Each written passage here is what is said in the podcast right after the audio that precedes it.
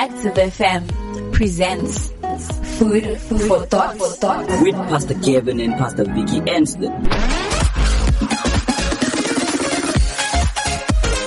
Radio that's never been better. better. Let's pray, and I'm going to ask you to repeat after me. Say, Lord Jesus, I ask you to speak to my life and that you'd minister to my heart.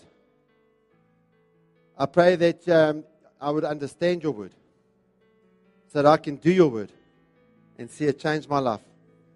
I pray this in Jesus' name. Amen. So, we're talking about being fruitful, and if you want to be fruitful, it means you're successful. Fruitful means successful. If you're wanting to know the definition that God has for success, a successful human being is a fruitful human being. They are fruitful, they multiply, they fill the earth, they subdue the earth, and they take dominion. In other words, they learn how to rule. They learn how to be in charge. They learn how to be what God created them to be, which is a ruler, a king or a queen. Tell the person next to you, you are meant to be a king or a queen. We spoke last week about, about, about sin. And the reason why sin is a problem is because of what we're talking about today. The key to success is trust. The key to success is trust. You cannot be fruitful without trust. You cannot be successful in a business without trust. You cannot be successful in any endeavor in life without trust because you can never do everything alone. Everything that you do always needs other people to do it with you. And if there's no trust, people won't do it with you. And when you're on your own, you're weaker. We're better together. Now, last week we spoke about sin. And sin says, right, and we looked at the, the, the, the, the Greek definition of amartia, it's to be without share in. When, when, when we sin, we lose the share of the crown that the Lord has set for us. The Lord has set a crown before us. And He wants this crown to be on our heads. He wants us to be in dominion. He wants us to be in charge. He wants us to overcome. He wants us to conquer. But we lose our share in the conquest with sin. Now, Jesus went through an extreme amount. And Vix was praying earlier about how faithful God is. And I want you to understand that faithfulness is the foundation of trust. And God was faithful so that we could be faithful. You see, when I come to the cross and there's an exchange that takes place, my unfaithfulness gets swapped for his faithfulness. And so I've got to understand that the life of Jesus in Psalm 22, verse 14 and 15, was poured out like water, and that all of Jesus' bones were out of joint, that his heart was like wax, it melted within him. His strength was, was dried up like sun baked clay, and his tongue was sticking to the roof of his mouth. That's how thirsty he was. And then it said that he was laid in the dust and they left him for dead. The religious leaders, the judges, they went, Ha, he's dead. It's over. Phew. We thought he was going to be a trouble for a while, eh? We got those Romans to, to crucify him. And what I want you to realize is that Jesus went through all of this for us, and there's no greater expression of love than this. And last week we were speaking about how do you how do you get back to joy if you've blown it? And you're sitting there with all of that regret. And you've messed things up and you've lost things in your life and you can never get them back.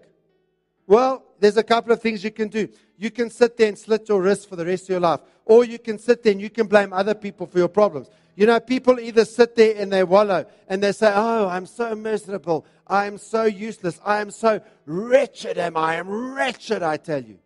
Or you can say, It's everyone else's fault. It's you, it's you, it's you, it's you, it's you. You can even do a dance. You understand what I'm saying? Saying it's everyone else except you. Everyone else. But as you're pointing, you've got one finger on the one end pointing out, you've got another finger on the other end pointing out, but there's, there's a whole lot others, four of them to be exact, that are pointing right back at you.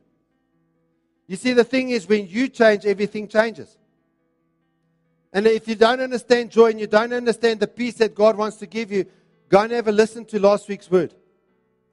But I want to remind you that we got to Psalm 51, which is a prayer that cries out to Almighty God, Have mercy on me, O God, according to your loving kindness. Now, why does God need to have mercy on us? Because in verse 3, For I acknowledge my transgressions, and my sin is always before me. Against you, you only have I sinned, sinned and done evil and, and done this evil in your sight. Now, I want you to think about that. Lord, I've sinned against you.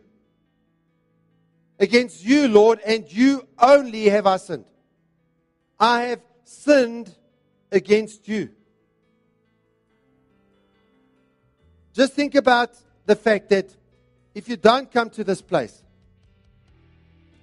if you don't come to the place where you acknowledge before Almighty God that you have sinned, what can God do for you? Everything starts there. You see, the, the, the, the, biggest problem we have between us and God is pride. Everything starts there. And then you get to the place where you say in verse 10, creating me a clean heart, O God, and renew a steadfast spirit within me. In other words, Lord, I can't do this without you. Oh Lord, I need to come before you. Oh Lord, I need to come before your cross. Oh Lord, I desperately need you in my life. And so, therefore, in verse 11, do not cast me away from your presence and do not take your Holy Spirit away from me. Restore to me the joy of your salvation. I may have messed up, I may have blown it, I may have regret upon regret. But you, Lord, are all powerful and almighty, and you can restore to me the joy supernaturally of your salvation in Jesus' name. And then I get excited because He upholds me with His generous spirit. God has a generous spirit, a generous spirit. When we are stingy, when we withhold things, we are not generous. And then, only then, then in verse 13, I will teach transgressors your ways, and, and sinners shall be converted to you. Do you notice how critical the world is? I mean, you know, I'm sick and tired of hearing about the church being hypocrites and the church being judges, and everyone says, Oh, you're all holier than thou. The biggest judges are not in the church. I know we have criticisms. I know we have people that judge. I know that we have people that are nasty because they're saved and they need the blood of Jesus. I know we've got people that gossip in the church. But I'm telling you now, I've been in the world. It's a gazillion times worse in the world. And I don't care what any of you say. And if you're sitting there and pointing my finger right at you, I hope it's coming out of the screen into your face right now. Don't come and tell me that. Don't come and tell me that. I've been in the world. I've seen how people backstab in the world. It's way worse than the church. Yes, we're disappointed when it happens in the church because we expect it not to. But guess what? The church ain't perfect because you're in it. You need the blood of Jesus just as much as the person on your left and on your right. The person may be in a block of flats right now and they're, they're on the floor above you or the floor below, beneath you. Wherever they are, they need the blood of Jesus, and you need it just as much as them. And it starts with you. You can't blame your spouse. You can't blame the louse. You can't blame what the mouse. You can't blame any anything. You can't blame your whole house. But if you want people to trust you, you got to sort out your sin. You got to get before God. You got to get honest with God and not come here and tell God about all of the terrible stuff people have done to you, forgetting about the terrible stuff you've done. Because let me tell you, the stuff you've done to others is just as terrible as the stuff they've done to you. And some of you are saying, Oh, how can you say that? You know what they did to me. No, I don't. But I don't know what you did either. But I know what my Bible says. What you did is just as bad. But I'm not like Hitler. Well, what if you had his power? You know that other person you got an issue with? What if you had the power of Hitler and you could just, you know, gas chamber, sort them out?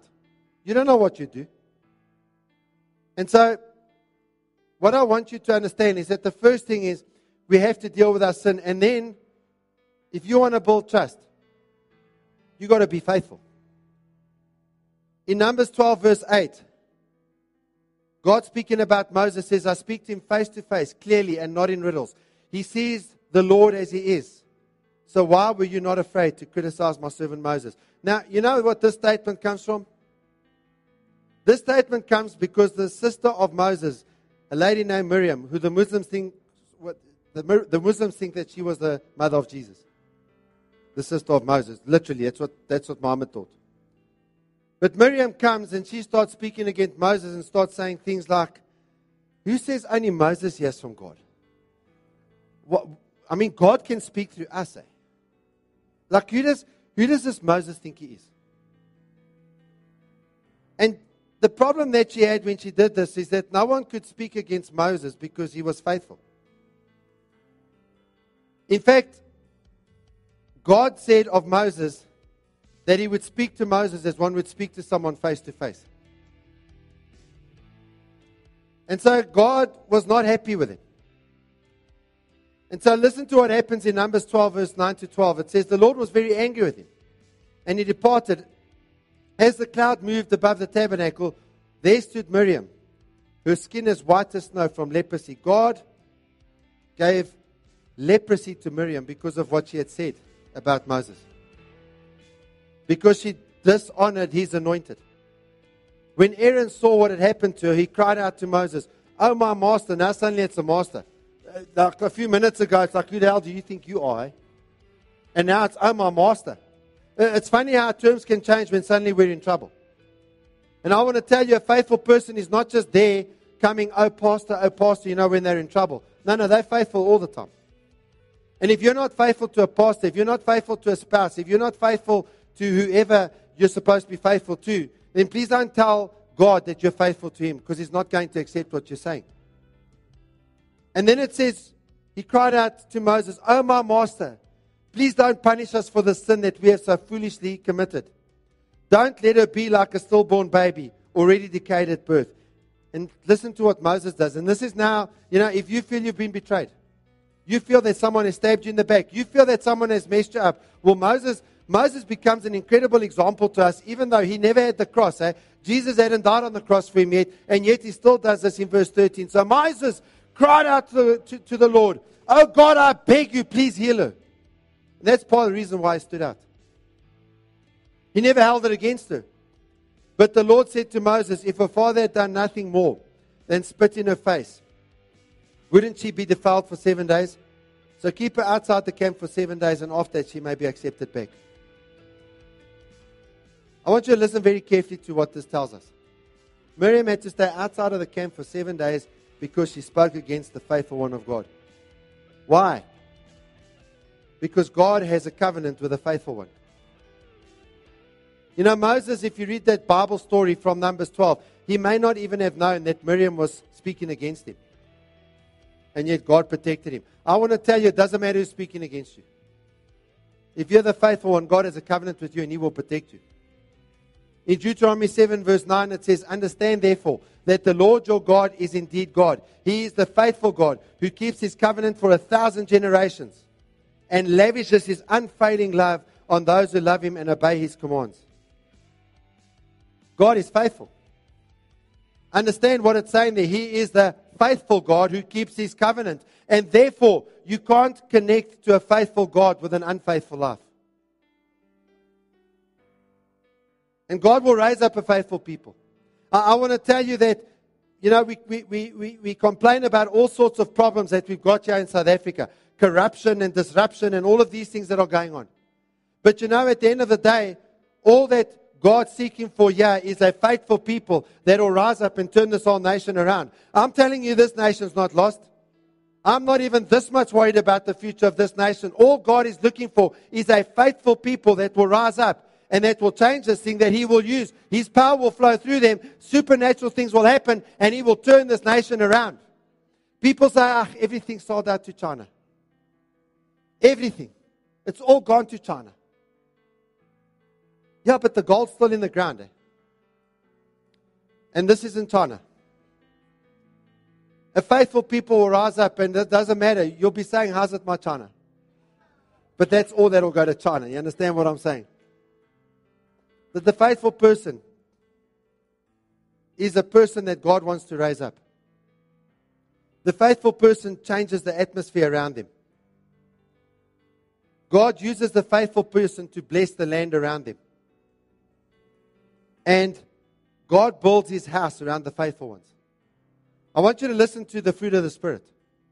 Galatians 5, verse 22, it says, But the Holy Spirit produces this kind of fruit in our lives love, joy, peace, patience, kindness, goodness, and faithfulness. The seventh part of the fruit is faithfulness. In other words, if, if you're spirit filled, you're faithful because it's the fruit. That's what the Apostle Paul wrote. And by the way, he wrote this in a book called Galatians, which is a letter to the, the church in Galatia, which was all about grace. And in a book about grace, he says, the fruit of the Spirit, bam, bam, bam, faithfulness. And Psalm 12, verse 1 says, Help, O Lord, for the godly are fast disappearing. The faithful have vanished from the earth. You know, we, we, could, we could have written the psalm today. We, we're living in a generation of people where people are not faithful. People are, are, are not faithful to, to their principles in school. People are not faithful to the principles of the Word of God, to the values and things that come out of the Bible. People are not faithful to their pastors. People are not faithful to their leaders. People are not faithful to their disciples. People are not faithful to the vision of God. People are not faithful to their husbands and their wives. People are not faithful to their children.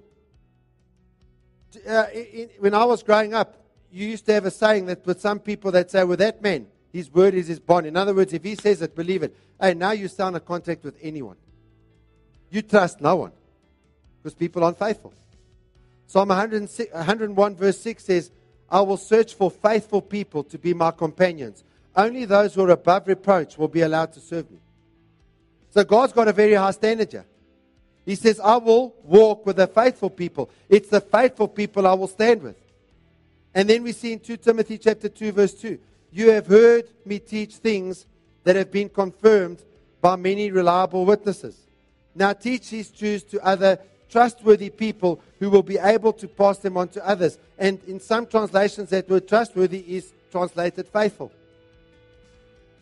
And, and yeah, what Paul's saying is don't give to the unfaithful because they don't keep anything that is good. Unfaithful people, you, you give them something good, but they will lose it. They can't contain anything that God wants to give them because they won't receive what God has. You see, what God wants to give you doesn't always line up with what you think you want. And I want to start this week with the first few, but we're going to be looking at seven truths of faithfulness. We'll look at the first three today. We'll finish the others next week. The first, the first truth of faithfulness is that faithfulness is the seed of the future. If you want to have a future, have faithfulness. I want, I want you to think about unfaithfulness. Unfaithfulness wants the fruit of now. That's why we're unfaithful. We want something now, so we're unfaithful. Unfaithfulness wants the pleasure of now. I want it now, and I want it right now. Listen, it's five seconds later. Why haven't I got it already? That's unfaithful. There's no thought of the future. There's no thought of what's going to happen on, uh, uh, down the line. Uh, uh, it's, it's, it's all about convenience. It's all about comfort. I want to give an example. Let's take a big area where people are unfaithful. In fact, we don't even talk about it in society because now we're on LGBT. We're not even talking about LG and B. You know, lesbian, gay, bisexual. We're now on transsexual. And I, I heard a joke this week about transsexual. Okay? It's Chuck Norris. He said, I also was a woman trapped in a man, a man trapped in a woman's body. And then I was born. Anyway. But all we're talking about is that stuff. And you know, we don't even need to talk about that stuff. Because in the Bible, there's already a problem with sex before marriage. And let's be honest, we're not faithful there. For the pleasure of now, we lose the future.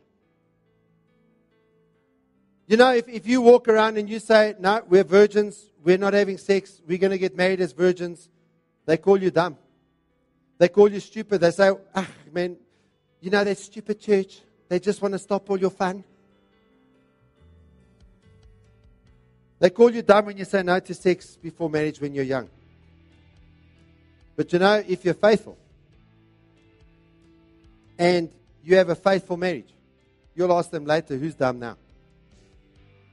When people get to their 40s and their 50s and life is upside down, inside out, um, life is over the hill and far away, their life's just one big bitter mess.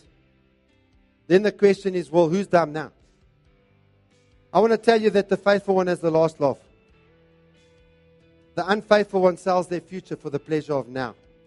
They sell their future at the altar of today. And many people think that, that being unhappy is a legitimate reason to be unfaithful. I mean, I can't tell you, you can ask my wife how many times we sat down with people who are unfaithful in marriage. Even, even sometimes the people I've ex who, who, who are faithfully married say, you know, if you're unhappy, just get a divorce the right way. And I'm thinking, it's like, look, if you want to kill someone, just stab them to death the right way. Do, do it in a painless way. Don't make them suffer. It's like, what? What do you mean do it the right way? They promised to stay with a person for life and now they're getting divorced. Okay? Being unhappy is not, is not a legitimate reason to divorce your husband or your wife. We're not even discussing because we're just on LGBTQ, RSTV, UVW, XYZ. Forget about that stuff. Can we just start with ourselves? Can we just start with that? Say no to your flesh and be faithful. And sometimes to be faithful, it's going to require that you're unhappy. I want to say it again. Sometimes to be faithful is going to require that you're unhappy. Faithful means that I suffer for it. You know, modern society has sacrificed character on the altar of happy. And I want to just give you a piece of advice here today. Don't trade the promises of God for the word happy. The character of the faithful ones see now as having an impact on the future. They see the decisions I'm making today as having an impact on the future. Faithful means that I'll suffer pain or loss for a while for the reward of faithful, for the promises that God has over my life, the promises that God has for the faithful ones. The second principle for faithfulness is that faithfulness is a lifestyle, it's a way of life. In Luke 16, verse 10, this is what Jesus says Who is faithful in least is also faithful in much. But he is who is unjust in, in, in what is least is unjust also in much. Faithfulness is a pattern. If we're faithful, it means we're faithful in everything we do. You, you can't be a little unfaithful and a lot faithful. You're either faithful or you're unfaithful. Jesus said, if you're faithful in the little, you'll be faithful in much. You know, it's like the person that says, I can't afford to tithe. But I'm just waiting. If I win that lotto, I'm telling you I'm giving 10% on the lotto. Imagine if you win 30 million rand on the lotto. 10% is 3 million rand. Yeah, you think if you're not faithful with the 30 bucks to give the 3 bucks out of the 30 rand that you earned? You think you're going to be faithful to give 3 million out of the 30 million? There's no ways. There's no ways. If, if you're faithful in the law, you'll be faithful with the much. If you're unfaithful in the law, you'll be unfaithful in the much. Faithful is formed when small acts come together and bring a strong cord in character, in your character of faithfulness. It's in the little decisions you take in every single day. Little by little, you're building this faithful, strong cord of character. And, be, and being faithful doesn't come by accident. It's something that's, that, that's got to become a, a way of life. It's got to be something that you're doing every day. And let me tell you something you can't be faithful without the blood that Jesus shed on the cross. All of us have been unfaithful. All of us, as we're sitting here right now, we know that when we start listening to this thing about faithfulness, we know that we have issues before God. The faithful one is 100% faithful. To be 1% unfaithful is to be 100% unfaithful. I want you to think about this example. What does it take to be a rapist? If you live for 70 years, what does it take to be a rapist? You just have to rape someone one time. And so, to construct the faithful life means you construct it and construct faithfulness before enjoying the blessing of God. Number three, faith, faithfulness is the application of a rentable life. It's a rentable life. In other words, when you're faithful, you can rent your life out from the perspective people are going to come to you to consult with you. People are going to come to you for help. Being faithful is the, is the wisest investment you can ever make. When you become faithful, you become like God. When people make the investment of faithfulness, They save their faithfulness for years of suffering, years of saying no to things, years of saying no to anything other than the will of God in their lives.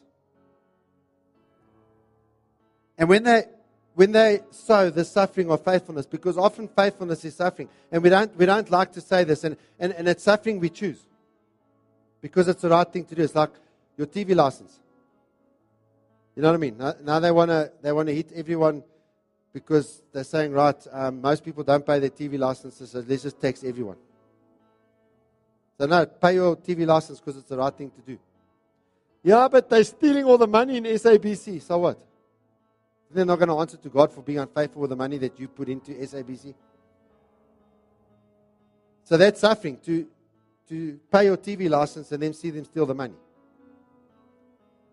But when you, when you sow this, year in and year out, day in and day out, those people that do this reap a supernatural harvest down the road.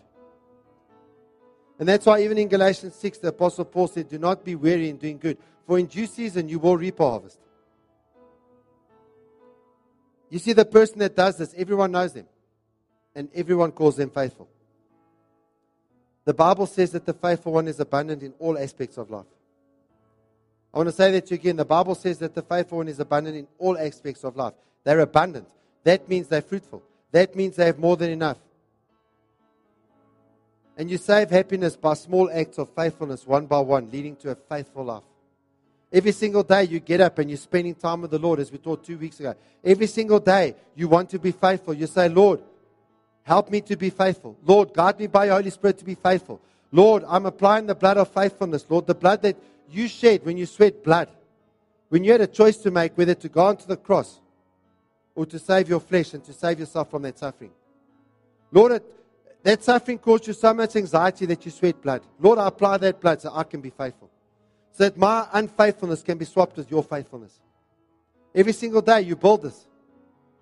And the harvest we receive is supernatural. I want to tell you that more than being a good preacher, more than being a good singer, more than being a person of great wealth. Let God see you being faithful in an unfaithful world.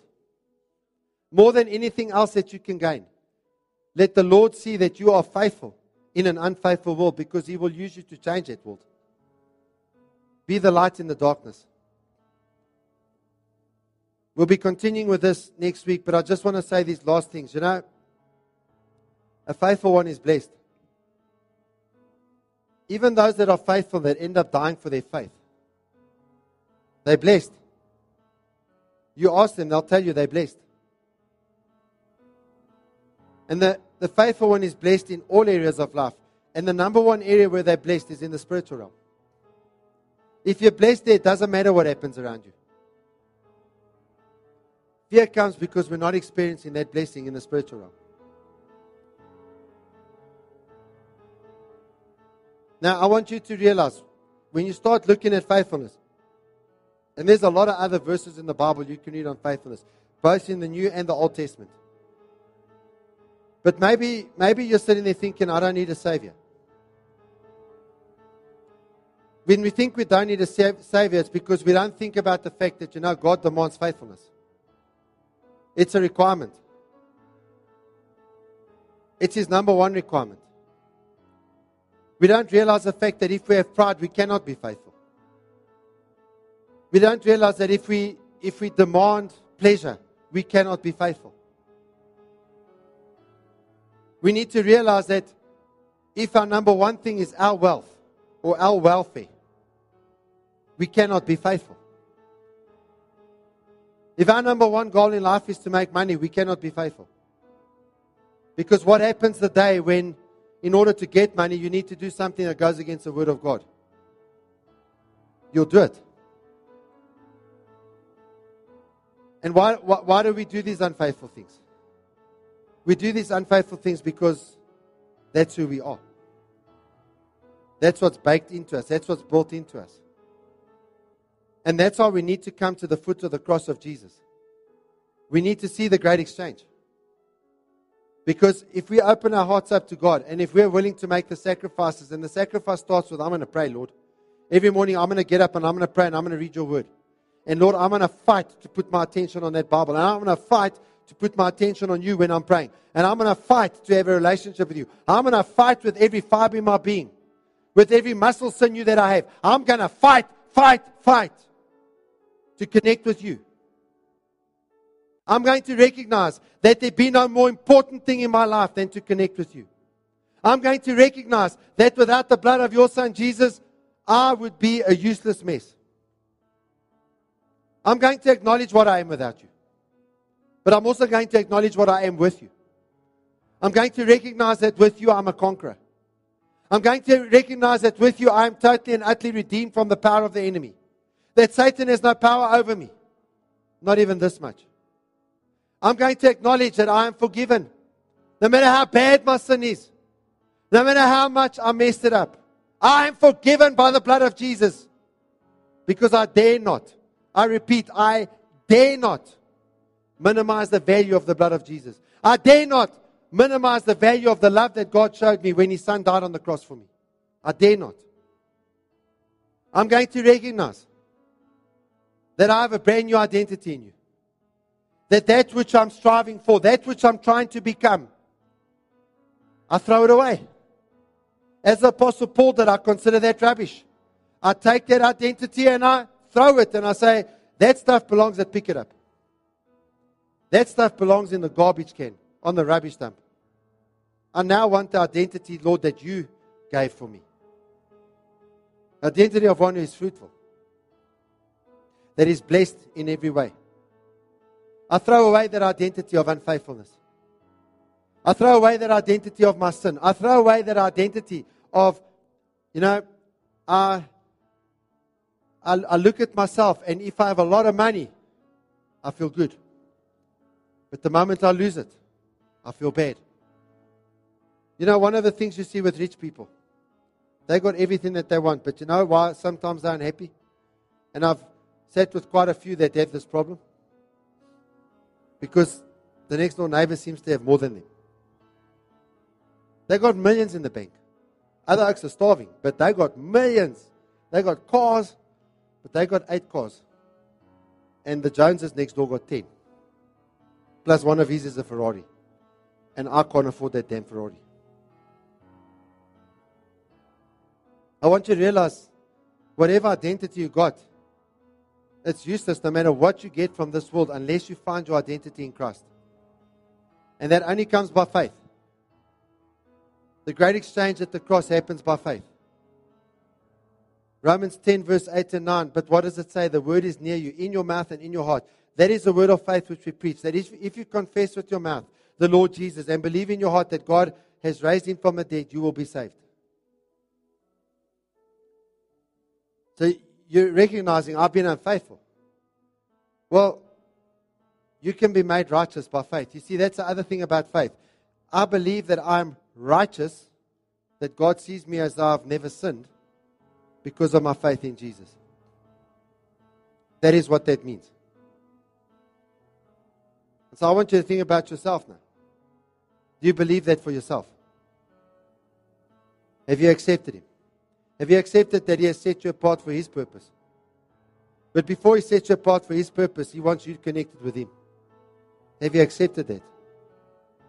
Sometimes we hear that there's things in our lives we need to change and we fight it. It's a waste of time. Stop, stop, stop pushing against God.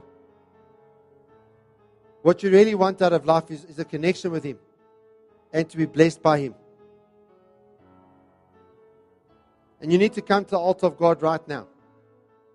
At the altar of God, everything is sanctified, everything is justified, everything is cleansed. The blood of Jesus will clean you, everything is forgiven. And you are redeemed, which means the Lord has taken you out of the kingdom of darkness and placed you into the kingdom of Jesus, the Son of God. Jesus becomes your king. He's the best king there is. I want you to close your eyes and I want you to think about this. Jesus once said to people, Are you weary and you're feeling burdened? Are you feeling heavy laden? He says, Come to me and I will give you rest. Come to me and I will give you rest.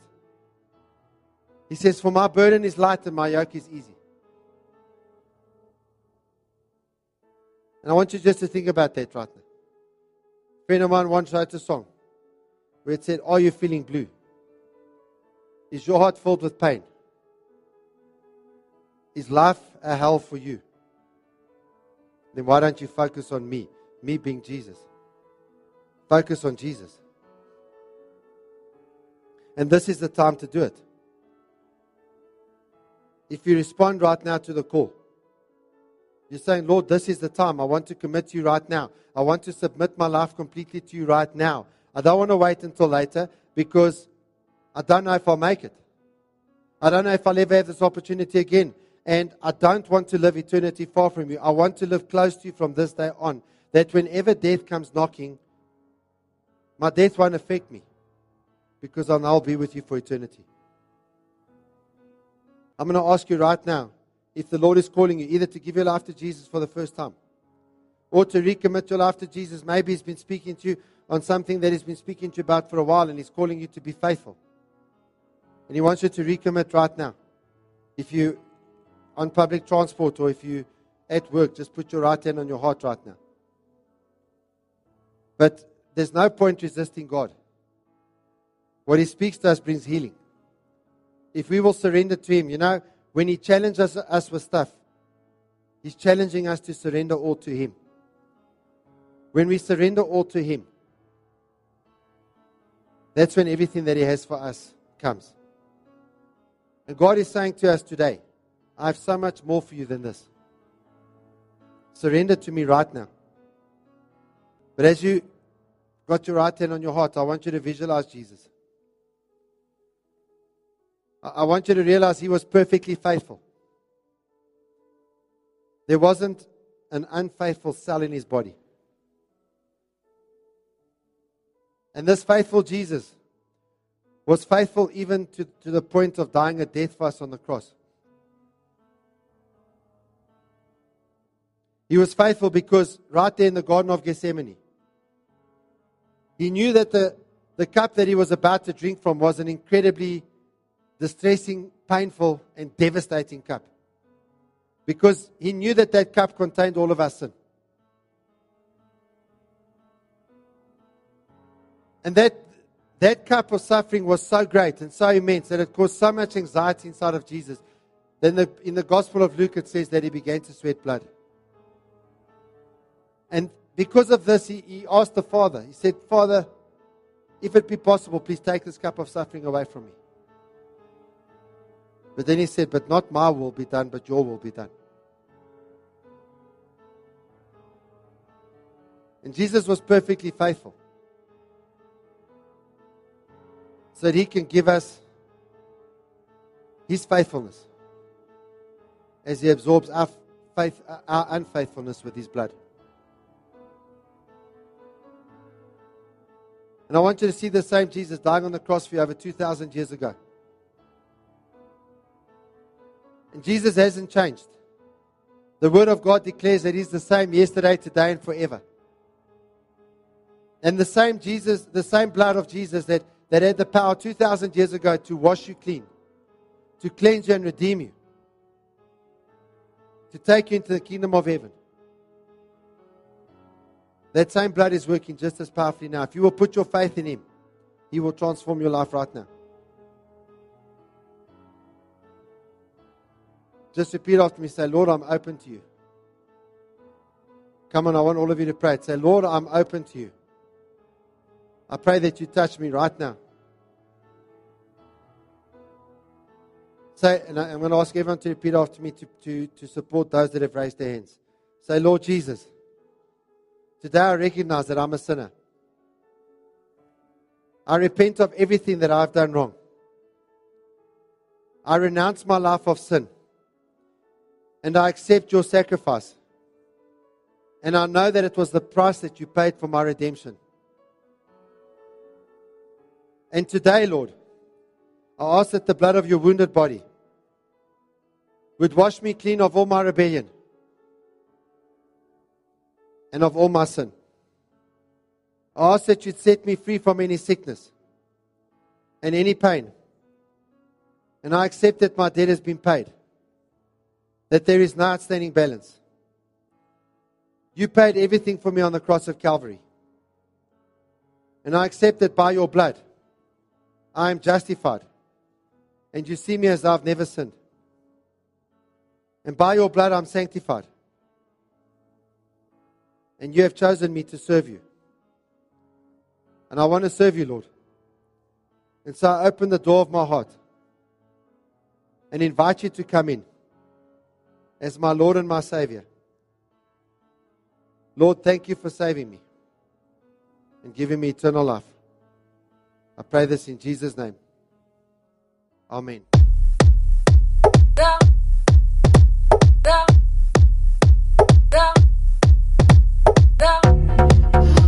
Carrying